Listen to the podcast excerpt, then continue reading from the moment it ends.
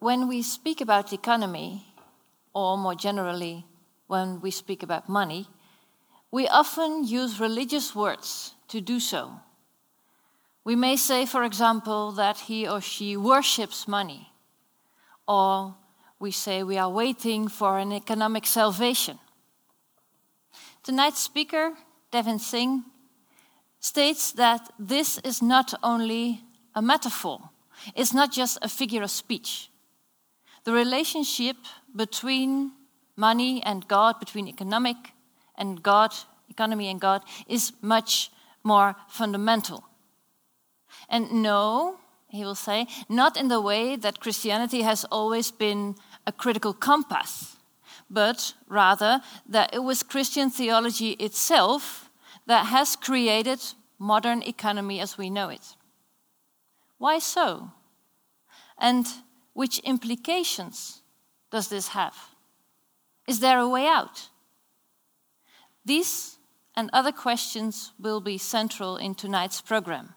And I am very happy that he is here, Devin Singh, a scholar of religion and social theorist, theorist at Dartmouth College in the US. Um, in his work, Professor Singh examines the intersections between religion with political and economic spheres in the modern West. This evening is presented to you by Radboud Reflects and the Center for Catholic Studies, especially Professor Joshua Furnal, who has invited Devin Singh to be here tonight and present his latest book, Divine Currency. Um, the program for tonight is quite straightforward.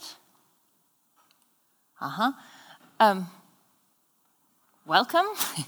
uh, and then Devin Singh will give a lecture of about 40 minutes, after which I will interview him. I'm happy, I'm happy that he is here. I'm also very happy that you all have come.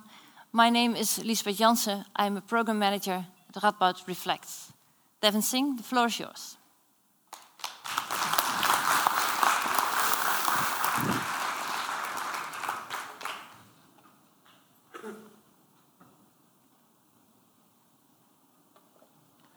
Well, thank you very much for that introduction and for the welcome. It's great to be with you this evening.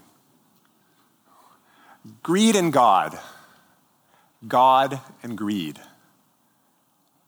What on earth do these terms have to do with one another? On one hand, we might be tempted to set a strong dichotomy and to keep these ideas at arm's length. Greed, the realm of money, economy, currency, seems to have, on one hand, perhaps nothing to do with God, the realm of religion, ethics, morality.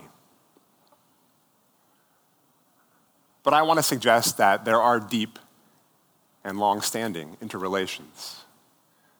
Often, when I talk about my work, so for example, if I'm traveling somewhere and I'm sitting on an airplane and happen to get into a conversation with a stranger next to me and they ask me about my work, and I say, Well, I, I research religion and economics or uh, religion and money.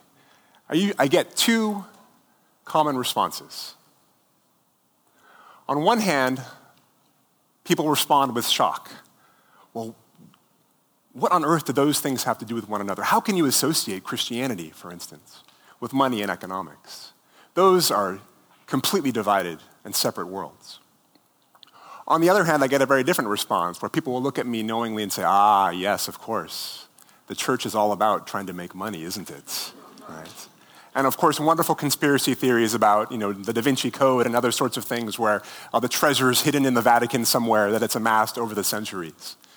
So either extreme, and of course, neither of those for me is a satisfying solution, a satisfying answer to this question about this interrelation between, t- between these topics. But as you heard in the, in the introduction, I wanted to press deeper into this language that we do hear so often oh, so and so worships money. Oh, so and so is pursuing economic gain as if it was a religion. We hear language about people worship, worshiping at the altars of capitalism, right? And I wanted to, to inquire about whether these were just sort of loose associations, ways to sort of criticize and disparage economy and to moralize about it, or whether there were actual links, whether there were conceptual connections between these two worlds that made this kind of language understandable and accessible. I also have the suspicion that, quite possibly, part of the power and influence and even, I would say, sacred aura around money and economy in our world today comes from a long history of its connection with language about God, about religion, about salvation. And so it was that suspicion that led me to want to dig deeper and to inquire into this language of the ways that we deify money and economy. And also to make sense of a long history of Christian thought, and that's my area of specialization, is to focus on Christianity and, and Christian reflection. The long history in Christian thought about wealth, about money, um, that many of us can probably call to mind various sorts of phrases where money is critiqued, where the lure of wealth is critiqued. And so I wanted to think about well, what has this long history of Christian reflection on money and economy had to do with this relationship?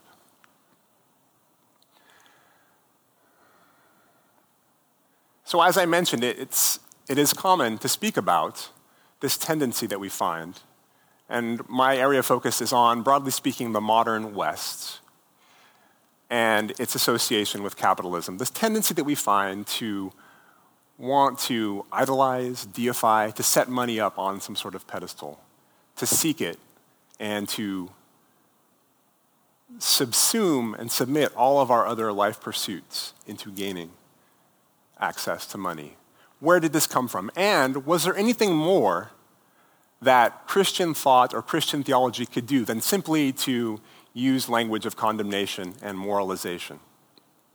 Because it's been doing that for centuries, frankly. The church has criticized the love of money and the pursuit of money for its entire existence. And yet, on one hand, it's unclear whether that's had any effect.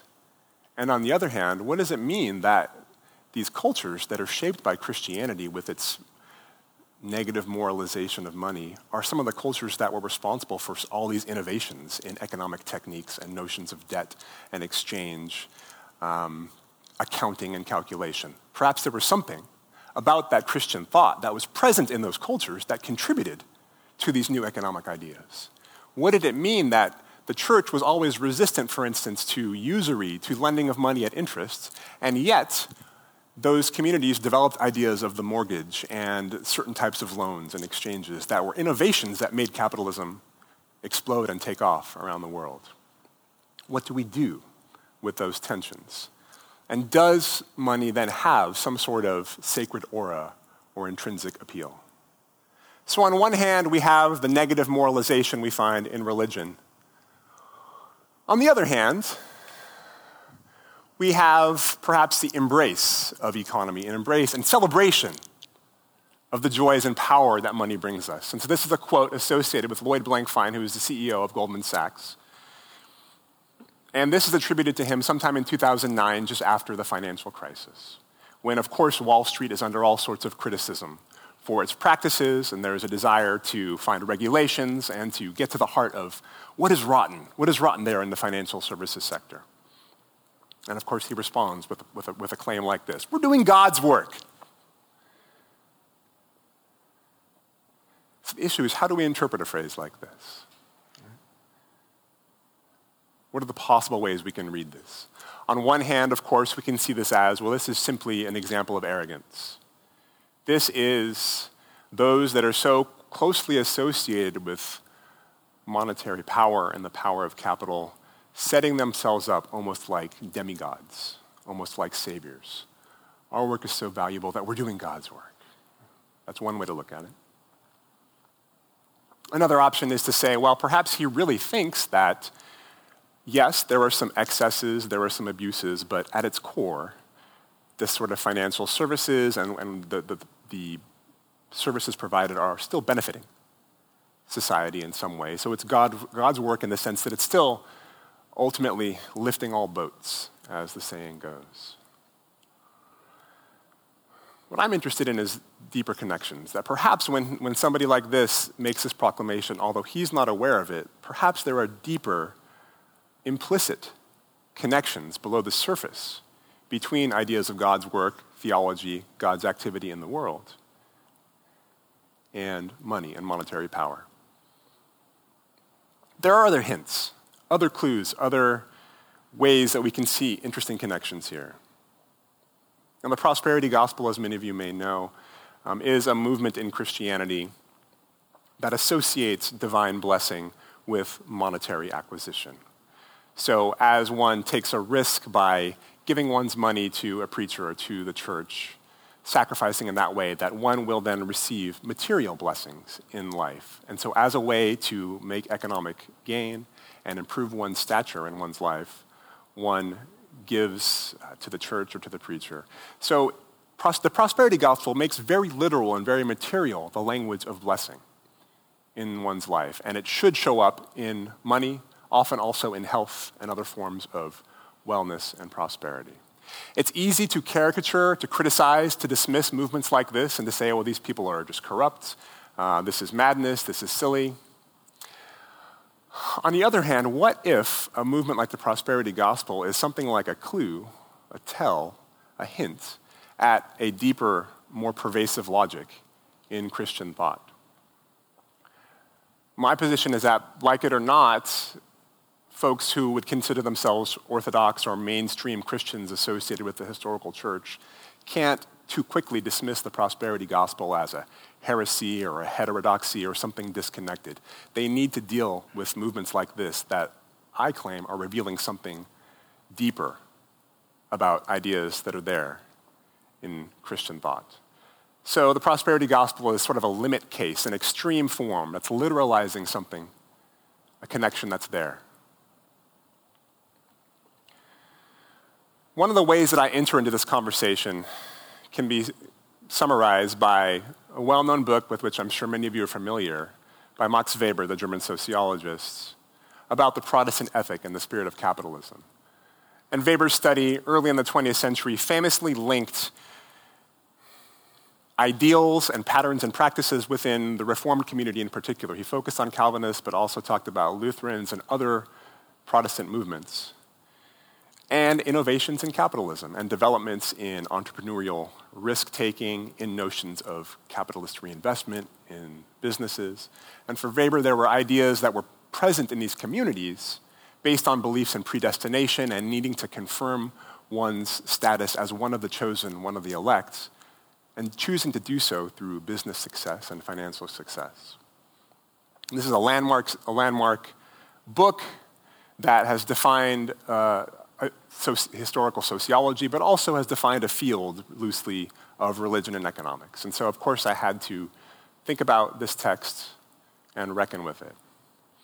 The thing about a study such as Weber's is that it might leave one with the impression that this linkage between religion and economics somehow started at the Reformation. That it was this sort of interesting synthesis that the reformers did that linked economics and ideas of theology.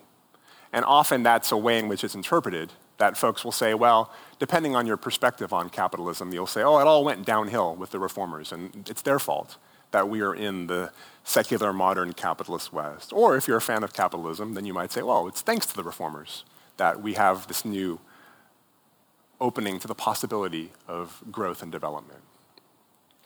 And yet, what I wanted to show is that the links and connections that Weber points out were there for centuries. That ideas latent in Christian thought using language of economy, value, exchange, credit, debt, had been there in what I call the Christian imaginary, this set of ideas and practices persisting for centuries. And the reformers did something new with it. There were some innovations. And yet those connections were there. And so I wanted to go deeper, to go into deeper history, to go into more ancient history, and to find these connections. For me, I find that the study of ancient history is often very helpful in challenging our assumptions about what's standard or normal. It can disrupt our frame of reference for the present, provide us with new answers, new insights, new ways to think about our world today, and also gives us a longer sense of a genealogy of where these ideas come from, and why we think the way we do today, why the institutions we inhabit function the way they do today, and how that may have been shaped by centuries of ideas and practices from an ancient time. I was also interested in challenging a notion that I have found in theological studies and in Christian thought to take the period of time that I studied, which I call, which is called the patristic period, the period of the early so-called church fathers.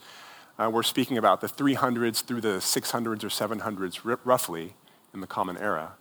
That this period is often set up on a pedestal as the time of pure theology, pure doctrine, when all the, the foundational ideas of Christianity were being developed, and we had these councils like Nicaea and Chalcedon that formalized these ideas and made them authoritative. I wanted to challenge this, this idea that this was pristine and pure and untainted or unaffected by culture, and to show how, in particular in this time, there is a diversity of ideas, there is conflict and contention between different points of doctrine, as is known, but also that culture, including economy, including notions of value and exchange, was permeating theology, shaping theology, and giving these theologians words and concepts to use as they develop their doctrine. So that even then, there is no so called pure theology, theology somehow floating above the rest of the world apart from culture and, and economy. But even then, economics is, is operative and affecting the formation of these ideas. So tonight I want to talk about just three, and these are ideas that I explore in my book, and I'm going to summarize them for you. But three central concepts, notions in Christian thought that show the linkage. One is this idea of God as a divine economist. And I, as we move on tonight, I'll explain what I mean by these concepts. But the divine economist, the notion of Christ as God's coin, Christ as divine currency. And then what's known as the ransom theory of salvation. So there are a variety of, there, there are hundreds of possible points that one could enter into looking at early Christian thought and the presence of economics there. And these are three that I chose because they're influential, because they remain central in the church's own theological development. And they show, in my opinion, very clearly the linkage between economic language, metaphors, words, and theological language, metaphors, words such that concepts from economy are borrowed and used in, economic, in theological arguments to prove certain points and to construct certain images of what God is like and how God interacts with the world and with humankind. And those images, those doctrines, those ideas, I claim, have social effects. They have political and economic effects. Those are not just isolated ideas floating around in the heavens.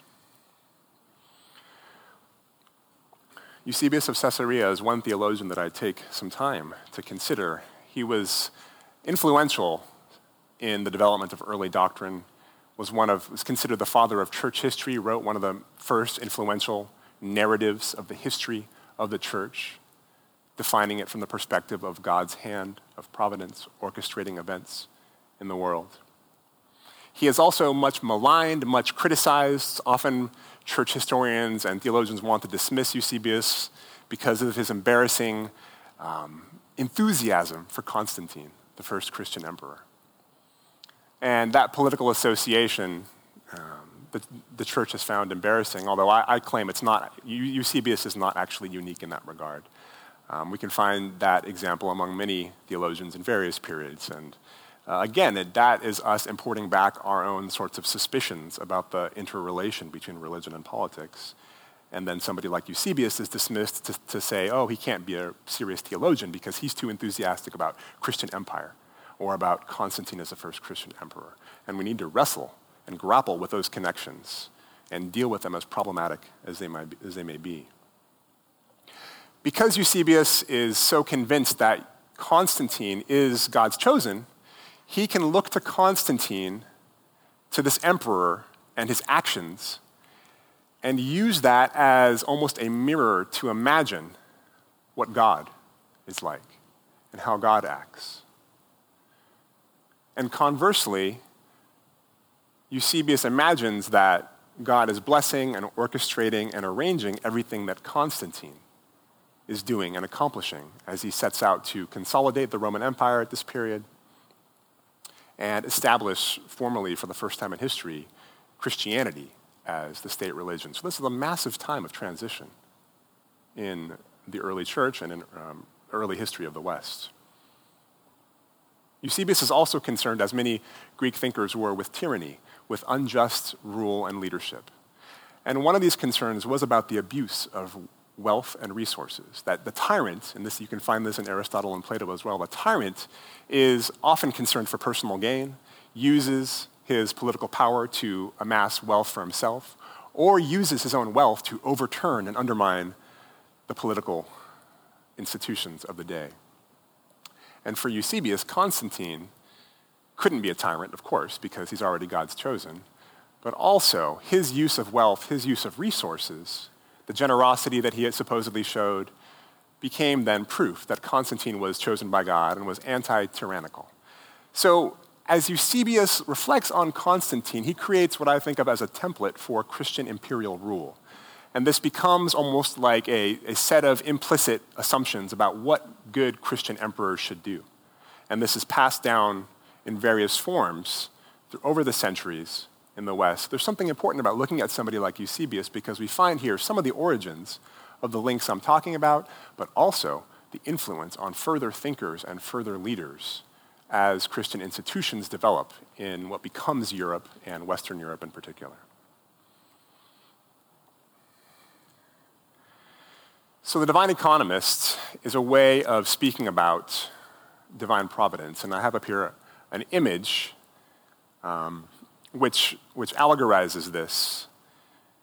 And this was painted, um, as you see here, um, in Rome as an allegory of divine providence. And we won't spend any time necessarily analyzing this, but what's interesting to me about this is that speaking of God as a, as, a, as a, divine economist or a divine financial administrator was one of the ways that Eusebius spoke of divine providence. And by providence, again, we mean God's control and management of the world and management of world history.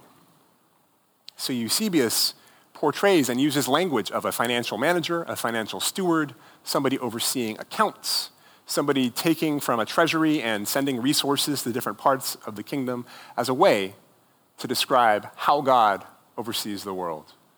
And the Logos, in particular, which for Eusebius is in place of understanding the Son, God the Son, is this delegated administrator, a steward or an oikonomos in the Greek that manages the resources of creation and God is depicted in this way as a, as a steward, as a money manager, as an accountant. And so, this idea of the divine economy has financial traces. It's drawing on a long history of reflection on the term oikonomia, which is a Greek term that can be translated as household management, household administration, but which also involves the use of money and material resources for gain for particular objectives. And so God is depicted in this way as organizing the world and organizing salvation history for a kind of profit. So again, Constantine is always in the back of Eusebius' mind as he thinks about God's management of the world.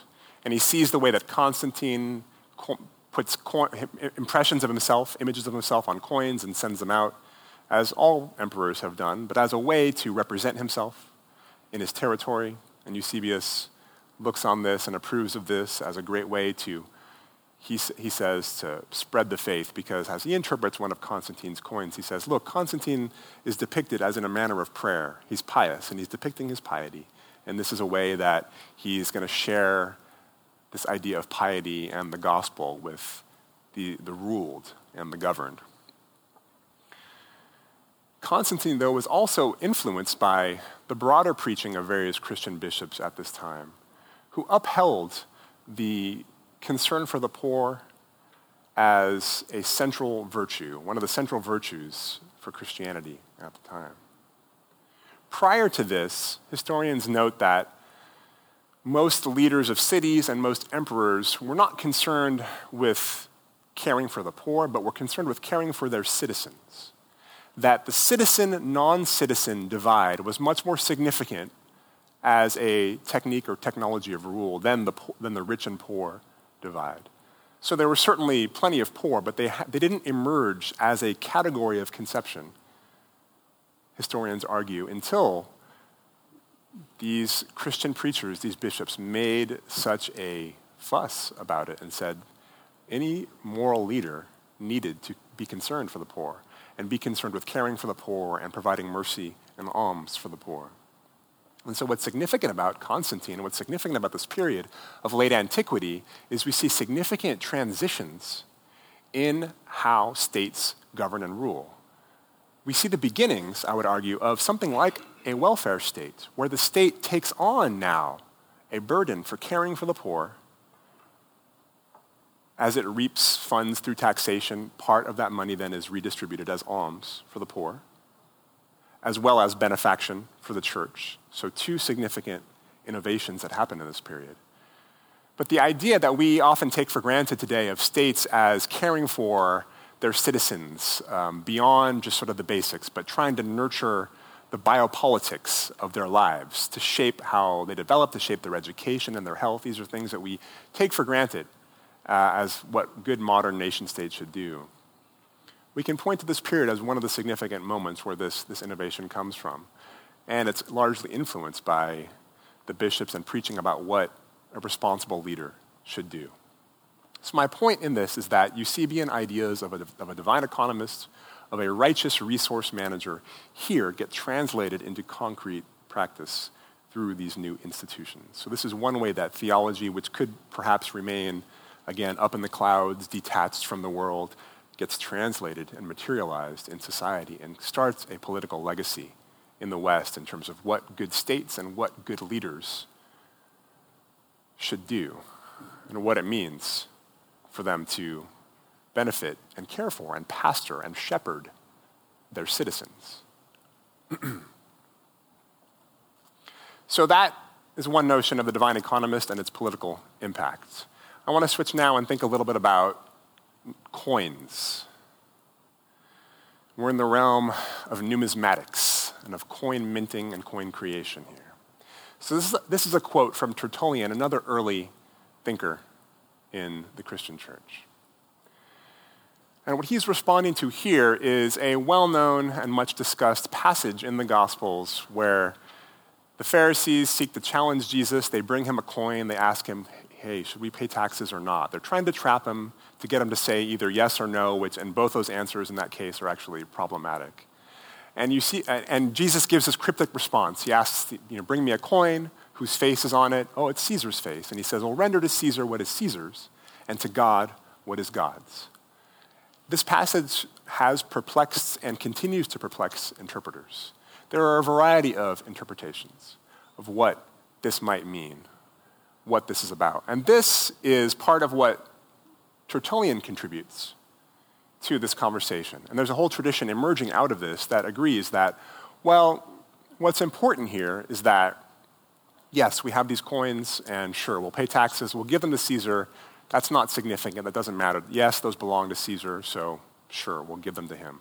But what's more important is the idea that humans now somehow are like Caesar's coins, and that they should be given back to God. So, what might that mean, and what is that about, right?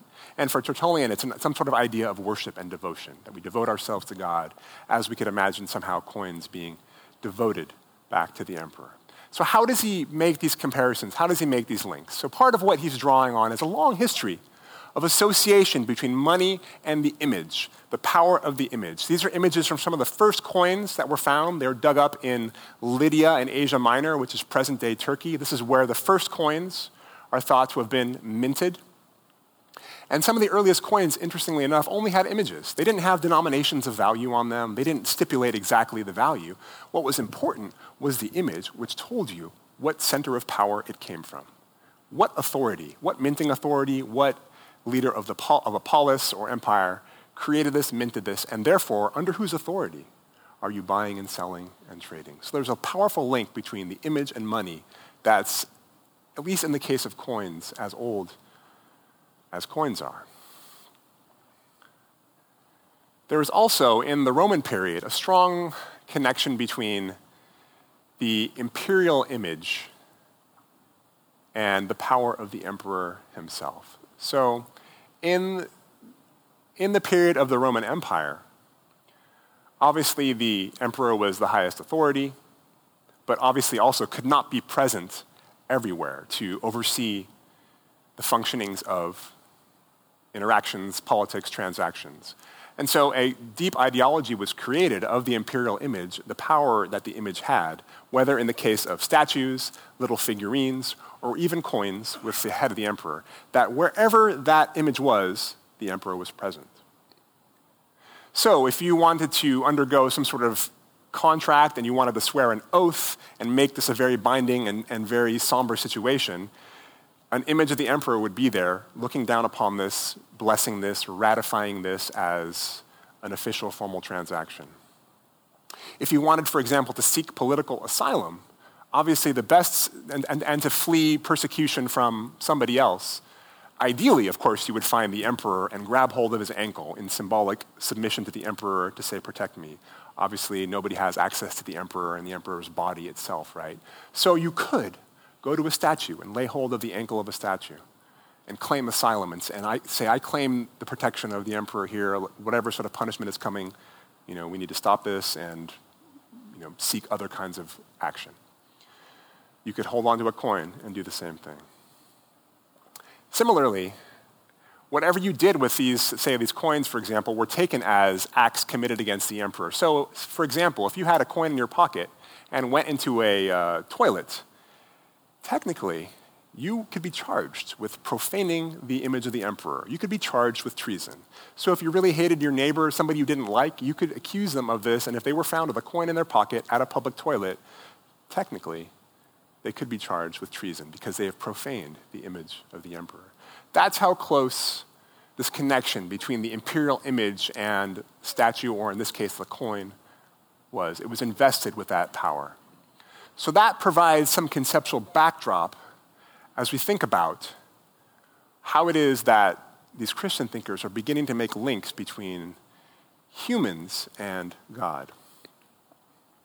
And so, what I want to suggest is that there was a theology of humans being minted in God's image, like coins. So on one hand, we find lots of, lots of language about the Son of God, and we're speaking in a Trinitarian sense of the Father, Son, and Spirit, that the Son was the perfect image of the Father, imaging the Father for all eternity.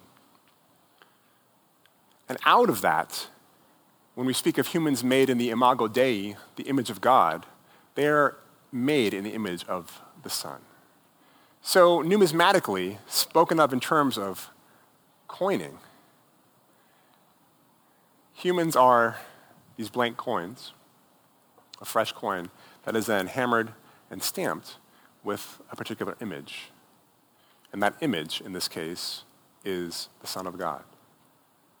And so that provides the conceptual link. So that a thinker like Augustine can say something like, the humans are God's coins with intelligence and a kind of life. In the same way that Coins are stamped with the image of the emperor and represent the emperor throughout his territory. Humans also have been stamped with the image of God, their king, their emperor in heaven. And so humans have a certain kind of worth, a certain kind of value, and should reflect their origins, where they come from as being created by God. So already there, we have an interesting monetary numismatic link between humans and coins, which may strike us as odd. It's very common today in our contemporary discourse to want to distance financialization from human value, right? It's often scandalous to suggest that we can put a monetary price on a human life. We want to speak about human life as being infinite, as being non quantifiable, as being somehow um, exceeding the terms of calculation. And yet, here we find this interesting suggestion that humans are linked with coins, that humans are monetized in some way. And again, we can read this as troubling or problematic or not, depending on your interpretation of the actual impact that these ideas have. But I, I, argue that we can move from there, from the idea of humans as coins, to the idea of Christ as God's coin as well. So, this is how the logic works. In the incarnation, Christians proclaim that Christ is the manifestation of the Son of God. The Son of God enters the human realm, takes on human flesh, becomes the perfect, the ideal human, clearly representing and imaging the Father in the world. Christ becomes the paradigm, Christ becomes the central uh, point that all of humanity, all of creation can be organized around as the ideal incarnation. So, if humans are also depicted as coins, as God's coins representing God in the world, then when Christ enters the human realm, Christ is also, can, can also be portrayed numismatically, portrayed as a coin. The ideal coin, the perfect coin, the coin of ideal purity and weight, untainted, the coin that sets the standards, that sets the accounts correct, that all other matters can be judged by and set into conversation with. So the language of accounting, the lang- language of coining can enter into this set of discourses around Christology, incarnation, salvation. And Christ as the ideal coin also then becomes the foundation for ideas of salvation as redemption, as being bought back, which we'll talk about in a second with this notion of ransom. But it's because of this, this uh, fundamental implicit logic of Christ as currency, Christ as the ideal coin, that we can then move on to claims about humans being somehow bought back, purchased back to salvation. One interesting historical instantiation of this, and there are various things we can point to, but what I like about this, and this is the, what's called the Christ coin of Justinian II, the end of the seventh century. This is the first time that the actual face, the icon, the image of Christ is put on a coin. Certainly, we had examples previously of crosses put on coins as an effort under Constantine to Christianize money. But this is an interesting watershed moment where the icons of Christ that have been circulating and used for worship this one image of Christ is used and imprinted and put on the coin. And I, I, argue that part of why this is even possible, why one would even think about doing this and make this somehow a normal imperial practice, is this centuries of thinking and speaking about Christ as currency, Christ as the ideal coin. So it can then become imperially natural and strategic to put this image on coins. And of course, we can talk about the ways that now the emperor and Christ are both on the coin, and that Christ's image is sanctifying the emperor's image and giving the emperor now a certain kind of authority and legitimacy and power as well, right? So it becomes politically useful, it becomes politically powerful as well to use this language and this theology of Christ as currency in an actual concrete material instance and these images would be circulating around the empire, showing Christ's image and showing the emperor's image and uniting them implicitly together. So, as I mentioned, because of Christ being currency, this makes possible language about redemption and exchange.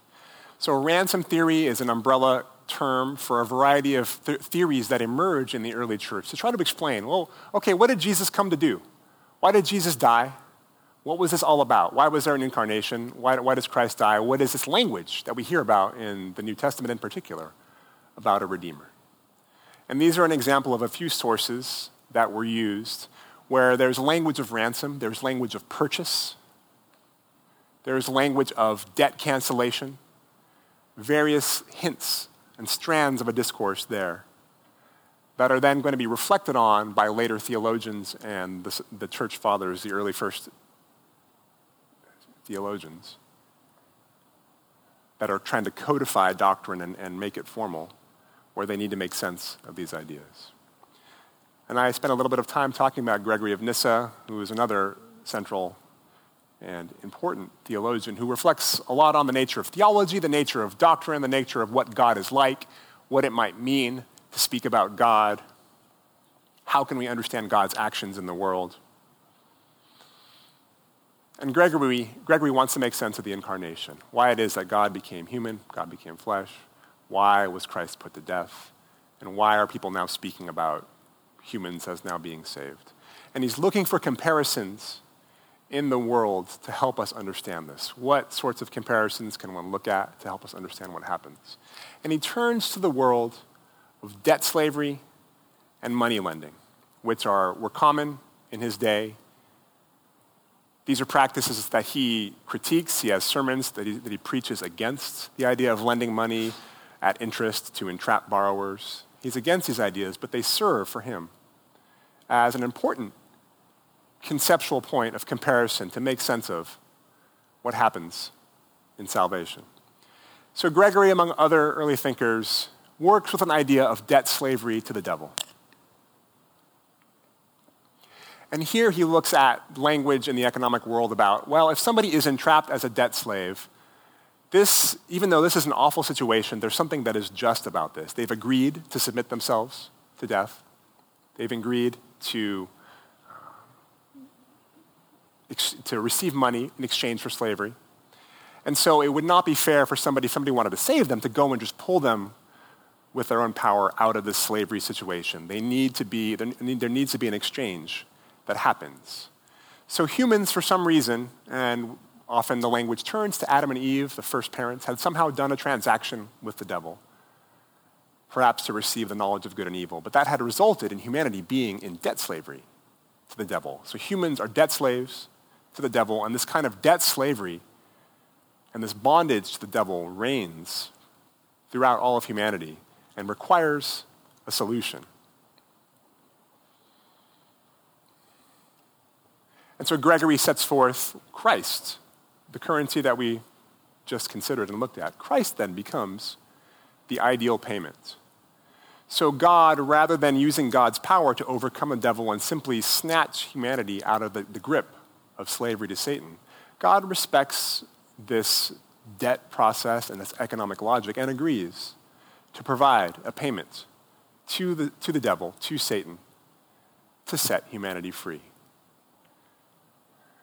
So Christ is the payment. And in some ways, then, God is portrayed as respecting and upholding the logic of debt and the logic of this monetary transaction. And this also parallels the ways that, because in this situation, God is able to actually conquer the devil through this exchange and brings the devil into submission to God as well. Similar patterns are happening in the Roman Empire as Rome engages in economic transactions with so called bar- barbarian tribes outside of Rome. Certainly, it uses military means, but it also uses economic conquest and economic annexation to bring these tribes into submission to Rome. And so there's a parallelism that's happening. God conquers Satan with this payment that frees humanity. Rome is conquering barbarian tribes by getting them to provide tribute and pay taxes to Rome and bringing them into an economic circuit. So there's a logic of economic conquests at work here. One that I suspect has been handed down over the centuries in various forms in Christian thought and theology, its doctrine, but also in its practices, and in the institutions of politics and empire that followed here. So, by Christendom here, I'm referring simply to this, this period of time, the, the medieval period, the Middle Ages, where notions of church and state were much more fused and where there was a direct impact of Christian theology and doctrine on the tactics of, of governance and the tactics of leadership and rule. And by transcripts, we mean sort of codes for behavior, codes for, codes for activity, a hidden script, if you will, for how it is that one should act, think, and believe. Obviously, this time period, and I'm, I'm speaking of you know, easily a thousand years, there's no way to summarize that, and I'm not suggesting that there's only one concept at work there. There's a diversity of, of ways that we can read this period. But one of, the, one of the things I'm suggesting is that one of these connections is this link between conquering territory and, and conquest and spreading imperial power and using economics and religion together to give this a certain power and potency, drawing on this theology that links these notions together. So, this might explain how ransom theory and the idea of God conquering the divine archenemy, the devil, can let, lead to an idea that economics might be one way to overcome one's opponents, one's enemies. And we see this. Language, language of the arts of war includes the idea of usury and moneylending as a way to defeat one's enemies. So different types of economic exchange were included in the tactics of war. I want to talk briefly about one early modern link. And again, there are a number of potential examples, a number of potential ways that this may have been handed down. An easy one to go to is the notion of the invisible hand, associated most often with Adam Smith, who, in his early theorizations of the market, speaks about the market self correcting and the, and the notion that individual self interested and selfish actions will still accumulate to the net benefit and the net good of the society. He speaks of an invisible hand that orchestrates these things. So that even if I'm pursuing my own profit and, and selfishly pursuing my own gain, that self interest is somehow still going to accumulate to the good of everybody else. And it's the language of the invisible hand that, for Smith, sort of comes in as almost a savior, a conceptual savior, to make sense of this and to make this possible. Historians of the period note that there, there are debates happening during the Scottish Enlightenment when Smith is writing about how God governs the world. How exactly is creation functioning? We know this is a time period when deism emerges as an idea, and this is the notion that God has set the world into motion and created these laws, these scientific physical laws that we can observe, but that God has now stepped back uh, and that the world is sort of self governing. But it was still from God that these, that these laws emerged. Are debates about providence, thinking back again to this idea of the divine economists. There are debates about how God manages the world. And so one can see, and connect, others have done this and made the connections, that in the background of Smith's theorizing of how the market might somehow miraculously always reach equilibrium are assumptions about a supreme being with intelligence that ensures that the world will continue to function in the right ways. So economists such as Smith transferred notions of physical, predictable laws in the cosmos to the market and to society, and to say that the market now can be construed as a mini cosmos that has its laws that are predictable and governed, and that they're self governed, just the way that, that God had designed the cosmos and created the universe. And many economists today will continue to, to debate the notion of equilibrium. Equilibrium has technically never been observed. It remains a theory. Um, and economists debate whether it actually merits being such a central theory uh, in economic theory, of whether the, this idea that markets will eventually always correct and balance each other out. Many see that as a kind of implicit theology, a faith claim that economists make, uh, that markets will always self correct and improve and, again, benefit everyone in the long run, even though they seem to be doing all kinds of damage in the short run. There's also a, perhaps a troubling link to our colonial history in the West and ideas of development and salvation. So, what do I mean by that? So, probably most of us have heard, and it's, it's, it never ceases to be repeated, that colonialism and the missionary movement went hand in hand. That as missionaries went out to proclaim the gospel, colonists accompanied them. Often they were the same person, right? and that arriving in a new territory to, to, to, proclaim to somebody their need to know of the save, saving message of Christ also came with extracting resources, subjugating peoples, taking land, creating private property, and whatnot. And there, there are ways that we can read this, some optimistic, some cynical. But what I think my inquiry shows is that these are two sides of the same coin. Because there is this economic logic to salvation theories, because the early church was theorizing that, well, one of the ways we are saved is through this actual economic transaction where humans are bought back from death and from the devil, that, again, centuries later and in, in subtle ways, I'm, again, I'm not pr- proposing a linear one to one correspondence, but as those ideas simmer and percolate and are, are in the imagination of cultures for centuries, one application of that is this kind of economic conquest in the name of the Savior, economic conquest in the name of salvation. So that even today, we have the language of the inevitability of capitalism, that capitalism is the only option, or it's the best option and that developing countries just need to get on board, and in, in doing so, they will somehow be saved. And so capitalism and economic development is given a kind of sacred aura and a salvific, redemptive aura, partly, I suggest, because of this long-standing link with salvation theory. So can we think otherwise? What are the alternatives? And this is something that I, we should talk about and discuss. Um, for me, part of, part of where it starts with is knowing this history and understanding these conceptual links and where this comes from. And not moving too quickly necessarily to trying something new, trying some new intervention. When can we get the revolution started, right?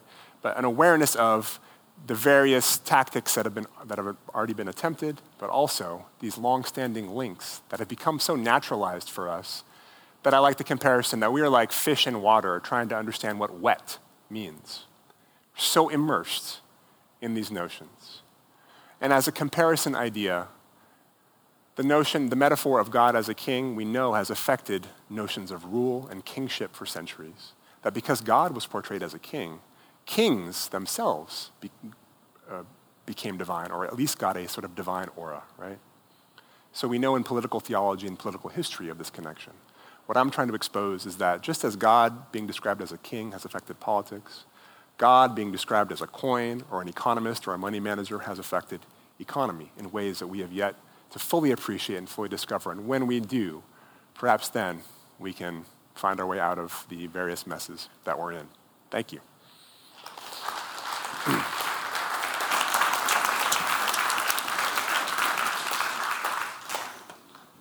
Thank you so much. Please have a seat. I think you've given us a lot of food for thought.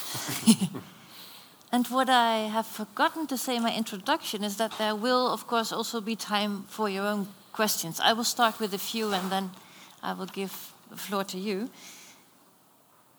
Let's just, for my own understanding, let's start with the beginning. And I don't mean the historical beginning, but the idea that I think a lot of us have um, that capitalism was able to flourish because here in the secularized West we are no longer under the control of religious norms. You say that's so that's not true. I wouldn't say that's not true, but I would say that it's that we deceive ourselves if we think that we have somehow broken free from theological influences. Mm-hmm. Um, and mm-hmm. this is a debate about secularization, what exactly secularization means. Mm-hmm. And there are some that, that would construe secularization as a kind of theology uh, and the secular as a kind of implicit theology. And I think a good case can be made that we can look at examples where theology s- still seems to be having influence, even in places where nobody uh, would ever claim that they have a religious identity. And of course, this is... This can you is, give an example? Well, this is, I mean, this is Max Weber's idea with the iron cage. So, so his famous notion is that the Puritans have created for us this iron cage where their commitment to a certain kind of capitalist practice was based on their ideas of um, proving their, their, their status as saved.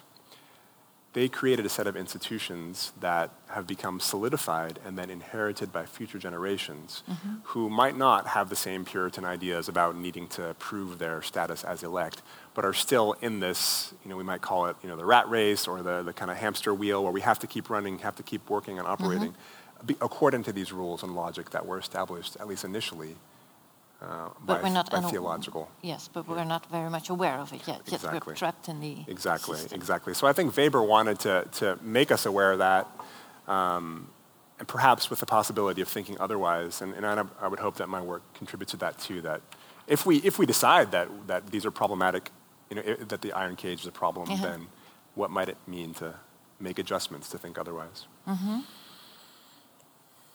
And. What do, what do you think? I mean, because I, you know, I've studied theology, certainly and one of the first places I go is how can we reconstrue theological ideas yes. um, in a way to offer alternatives. So that might be one starting point. If there are, if there are theological notions, and my current book project is about debt, so I'm, I'm Mm-hmm. writing a book about debt and debt's, debt's link to religious ideas. And certainly one can problematize how debt be- becomes a central notion for sin and guilt in Christian thought, and that one needs to pay one's debts. So perhaps language in that way needs to be rethought and reconfigured, and we can speak about salvation as not being bought from debt, as we saw with Gregory of Nyssa, but you know, a restored relationship with God. Perhaps there are other ways that one can speak that are not necessarily going to give economics the kind of power it's been given because it's associated with this theological language. Yes. Um, I think you have very clearly explained how uh, the, the early church fathers, for example, um, connected theology to economics, to economical um, topics. But why did they do so? Certainly, part of it was because those were concepts that were already at hand. I mean, if you, the, the, it's been said that theology has no content of its own. Theology is all borrowed language. That's one, one way that, that theologians have defined it, because theology is this attempt to speak about the transcendent, about something that we actually have no language for. Yes. And so we're always looking for analogies, comparisons, metaphors to, to draw on that, to give us some sort of glimpse of what this, this world might be like. And so it's completely normal that theologians are going to reflect their cultural contexts. Um, what's, been, what's, not, what's not the norm, but what's, what's happened is that because there's this desire to speak about the divine and speak about what is pure, theologians want to represent themselves as somehow speaking purely, as somehow freed from their cultural influences. And, but that's... So that that's is- the main a- problem. It's not the words that they use or the metaphors that they use, but it's the fact that they claim those metaphors to be somehow pure or uninfluenced by. That's one problem, Mm-hmm. but it's also, there may be problems with the metaphors used in terms of the impact. Because what, what does it do then to attach a particular metaphor, a particular practice, to something as potent as a symbol like God, Mm-hmm. uh, for instance? So it's both the, the, the denial of that connection Yeah. and also the potential metaphors used may be, may be problematic. So in another, yeah, Mm-hmm. yeah. I mean, one example also that, that has been a focus of in theology is the language of Christ as a sacrifice or a scapegoat, one who must be punished and suffer for the sake of others. And many theologians have brought to attention the problems that that seems to raise with giving a kind of value to violence as purifying and portraying God as a God who somehow prefers and wants violence, the suffering violence of one, um, to, to suffer on behalf of others. And this is what's known as a notion of surrogacy. There's a surrogate who will suffer for us. And theologians, most notably uh, a number of feminist and womanist theologians, have pointed out the problems with that, that that's then been put on certain vulnerable populations who then become those surrogates who suffer Yes. the, on behalf of the rest of us. Yes, but for tonight, let's yes, to stick Sorry. with you. No problem. It's More- very more- interesting. more. I just, I was just thinking that could it not be true that, um, uh, well, theologians had a difficult task to explain difficult matters to a sometimes not very much educated audience, and that they used language that everybody knew. I mean, everybody had to deal with money in some way, and they just used what was at hand, the most logical um, terms, to explain their uh, yeah, to explain their, their, their message to the people. Sure. Yeah, I mean, I'm not, I'm not saying, oh, you know, bad theologians for doing that necessarily. I'm just saying this is a mm-hmm. fact. They did mm-hmm. this, mm-hmm. and there's been a whole history of impact and, and implications because of this. And so let's analyze that. Uh, so it's not, it's not saying they should have found a different method. Again, I don't know if there was a different method, but it's awareness of the consequences of those choices. Yes. Okay. Yes. So, so you were also speaking shortly about um, how Christianity also developed the notion, or at least how the bishops said we don't ha- only have to take care of the citizens, but especially we have to take care of the poor.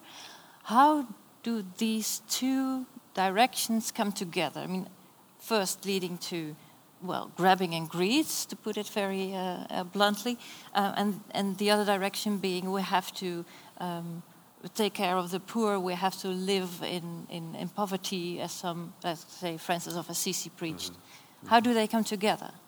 Yeah. So one of the ways that almsgiving and caring for the poor was justified was through the language of the self-donation of Christ. So mm-hmm. because Christ was a kind of currency that spent of his own, gave of his own riches, so to speak, that Christ became poor for humanity's sake, so in the same way, humans should do that. So there was a pattern that was established that provided that. But what this points out is what, what I think is important is the history of unintended consequences or mm-hmm. unforeseen outcomes. Mm-hmm. That on one hand, on the surface, we can have preaching that is very moralistic and says, you know, use money only in this way, give to the poor, etc. But the ideas and concepts and metaphors used, like Christ as a coin or God as, uh, as an economist, mm-hmm. have other kinds of impacts, such as giving a certain kind of value now to monetary exchange, such that we could start to think about it as saving us. Yes, yes, yes.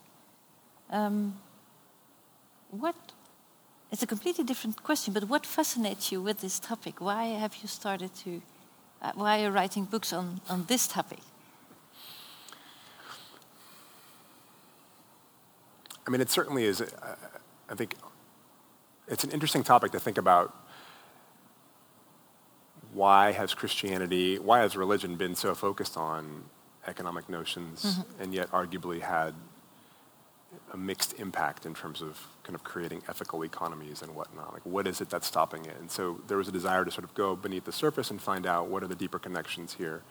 Um, certainly, there you know there are autobiographical reasons. You know, for myself, I mean, I, I grew up in an international development context where um, I was exposed to questions about about development of the global South and poverty and geopolitics in my own upbringing, and so certainly that probably planted some seeds for myself about thinking about that.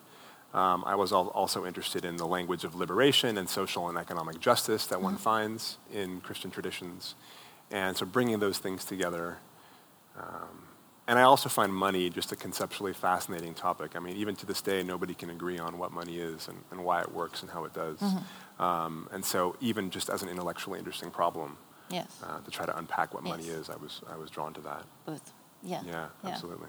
Yeah, you, you said it. You grew up in a very international, but also also multi-religious and multi-ethnic uh, context. Um, have you have you drawn from other sources? Have you seen things in other cultures or in other religions which you think, oh, we could borrow from that? Why don't we uh, deal with money in a certain way, or that we don't do here, or that Christianity Christianity is not offering us? Yeah, I haven't spent time doing justice to those in terms of really researching them, but there's, there are plenty of examples that one can find. And certainly there's been some talk, particularly after the recent financial crisis, about Islamic banking and Islamic finance as a potential alternative, as a way to at least institutionalize um, and safeguard the excesses of charging interest and of extracting Yes, debt. because within Islam, interest, taking interest is forbidden. Right, Yes. exactly. So there are innovations, there are financial innovations um, that Islamic banking has, has provided that could be important alternatives that Western banking systems might, might consider, that might be integrated somehow. Yes. That's, that, that would be one example. Okay. Yeah. Maybe this is a good moment to switch, switch to you. If you have a question, please just raise your hand. There'll be one of my colleagues uh, with a microphone coming to you, so all the other people can also hear your question. Whom? Yes, gentleman in the back.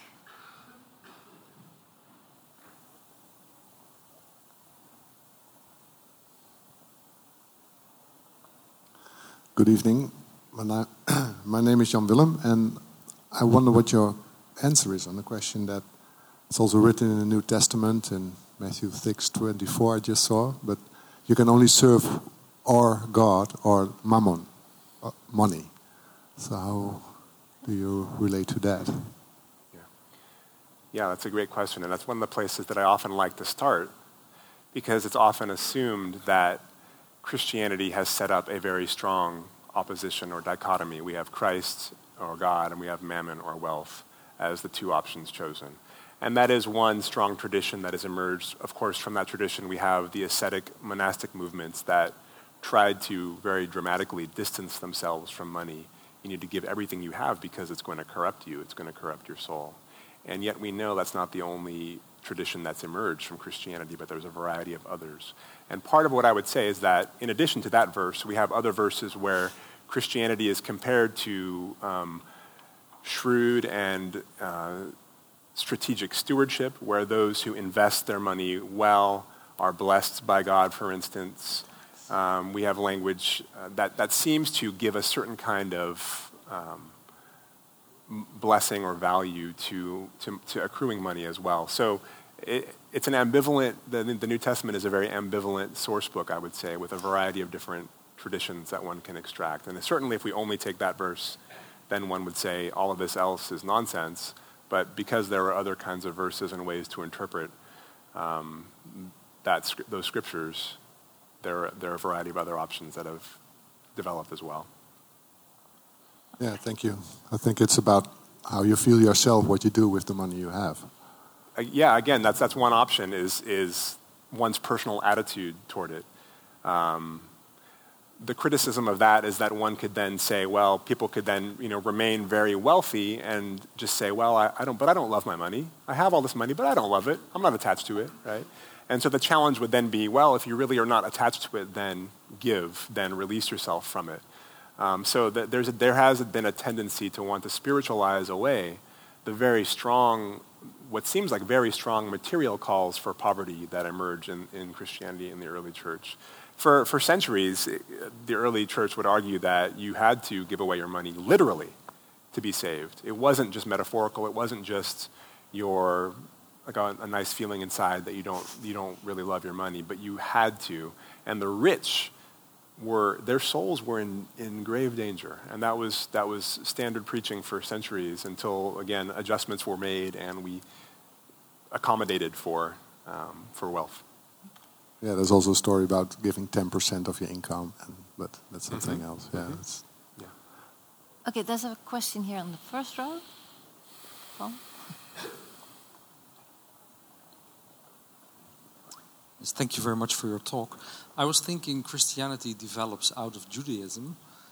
To what extent do you find a similar development of thinking of God in economic terms in Judaism? And if, if there are strong differences, how do you explain those differences? There are strong links between the two. One of the strongest links is what develops in, in the Second Temple period in Judaism, where the language of sin becomes associated with the language of debt. Um, some scholars have shown that whereas potentially earlier in the Hebrew scriptures, the earlier traditions spoke of sin as a kind of stain or a kind of weight that you bear, and so you have to purify yourself in some way or transfer this weight onto the scapegoat. Later on, particularly during the Persian exile, the language of debt becomes a new metaphor for sin. And so that changes then how one thinks about their sinfulness and what you must do. Because of that, God then becomes depicted as the creditor, as the one to whom Israel owes the debt um, that can never be repaid. Arguably, in many of these Jewish traditions, because God is the creditor, God has the, the power to freely forgive and to throw out the debt as we could think of as a jubilee sort of moment of debt cancellation. Christianity's innovation is to say, is to want to say, yes, God forgives, but also we still need a payment. and trying to do both. God, God forgives, God's grace is sufficient. Oh, we still need a payment. And that becomes the sacrifice of Christ. And so there's a, an interesting tension there where it's not as simple as God throwing out the terms of the debt that we owe, but compensation must be made. And so we, could, we can problematize what that means then because of the, the necessity of a ransom, of a suffering sacrifice to pay. Why is that? Why did Christianity need this move?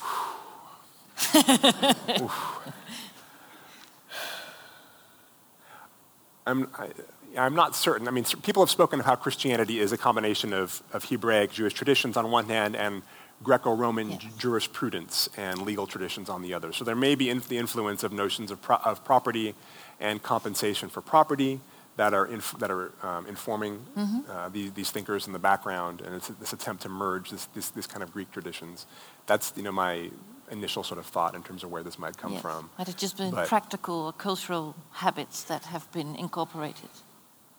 Right, right. Oh. I mean, cynically, you know, again, cynically, one can say that perhaps you know, there were certain there were certain early Jesus movements that for whatever reason, their own understanding of forgiveness required, you know, required atonement, required compensation. Mm-hmm. And we can, of course, see that from sacrifice, traditions of sacrifice, where you must make an atonement. So there are both that are there, and they combine them in this, in this creative way.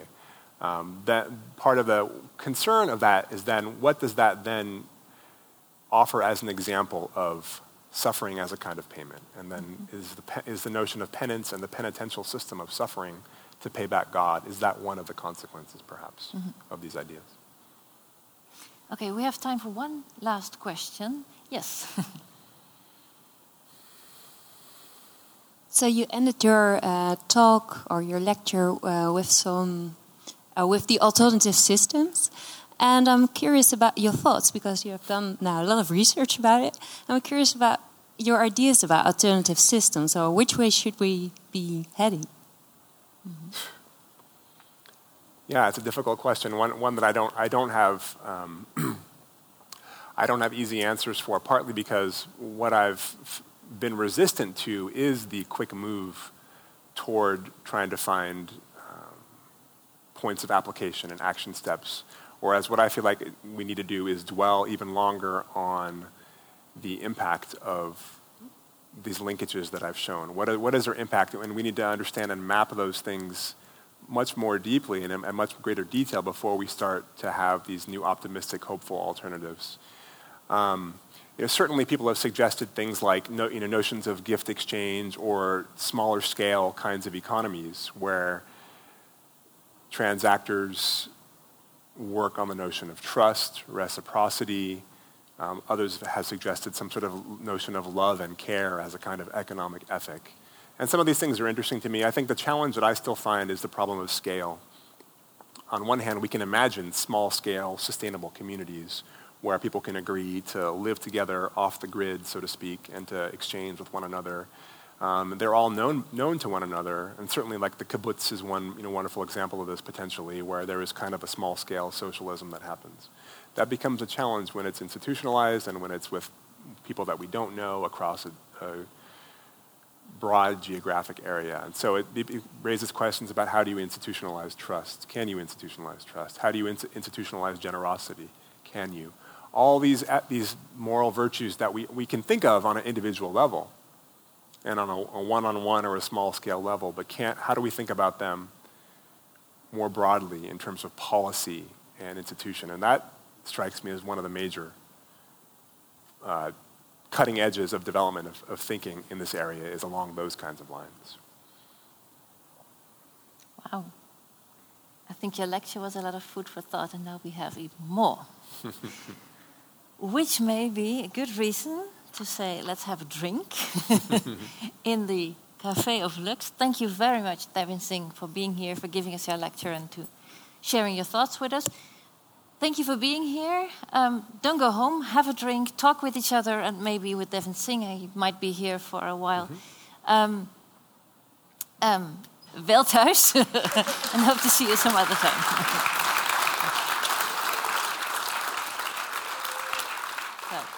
Thank you. Thank you. Thank you very much.